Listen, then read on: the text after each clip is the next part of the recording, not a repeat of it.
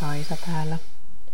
Opettelin taas tällä viikolla uutta tekniikkaa, eli sitä, miten saa puheesta tekstiä.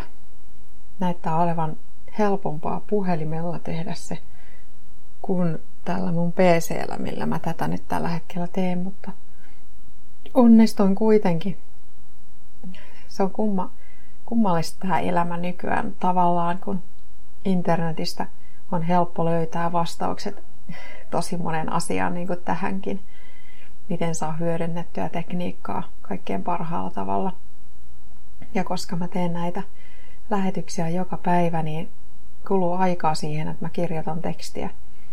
Nopeammin onnistuu näiden tekeminen tai sen tekstin tekeminen, jos mä saan puhuttua sen tekstin myös ja sitten vaan muokkaan sen sopivaksi. Lisään sinne ehkä välimerkkejä ja laitan välilyöntejä.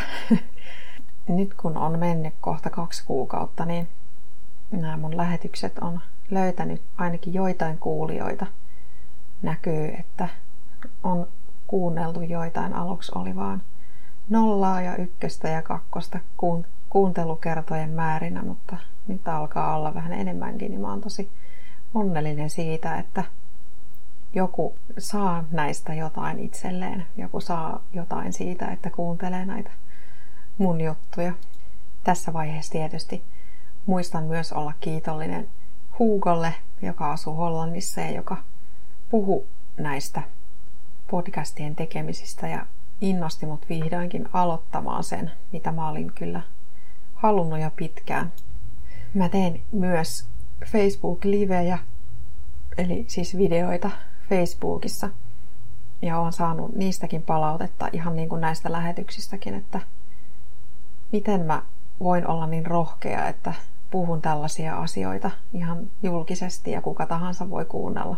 Mä taas ajattelen sen niin päin, että jos yksikin ihminen kuuntelee jonkun mun jutun ja saa siitä jotain, niin mun tavoite on saavutettu jos mä pystyn edes yhden ihmisen elämään vaikuttamaan positiivisesti, niin mun tavoite on saavutettu. Ja silloin mä pystyn asettamaan uusia tavoitteita. Eli toimimaan eri tavalla tavoitteellisesti siitä eteenpäin. Niin kuin mä tuolla ensimmäisissä lähetyksissä sanoin, niin mun yksi tavoite on se, että nämä asiat että mä alan ymmärtää myös paremmin itseäni ja omaa käytöstäni sillä, että mä puhun ääneen niitä asioita, mitä mä olen tehnyt.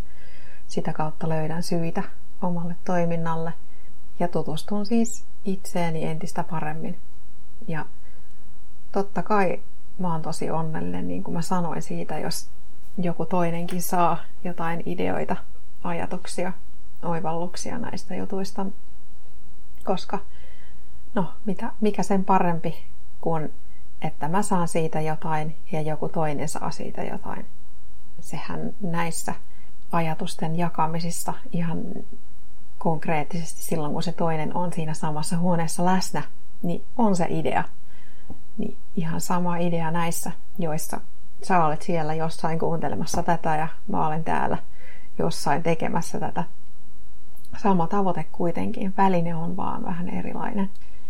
Ja mä toivon, että jos sulla kuulijana on jotain toiveita siitä, että mistä mä puhuisin, että lähettäisit mulle viestiä.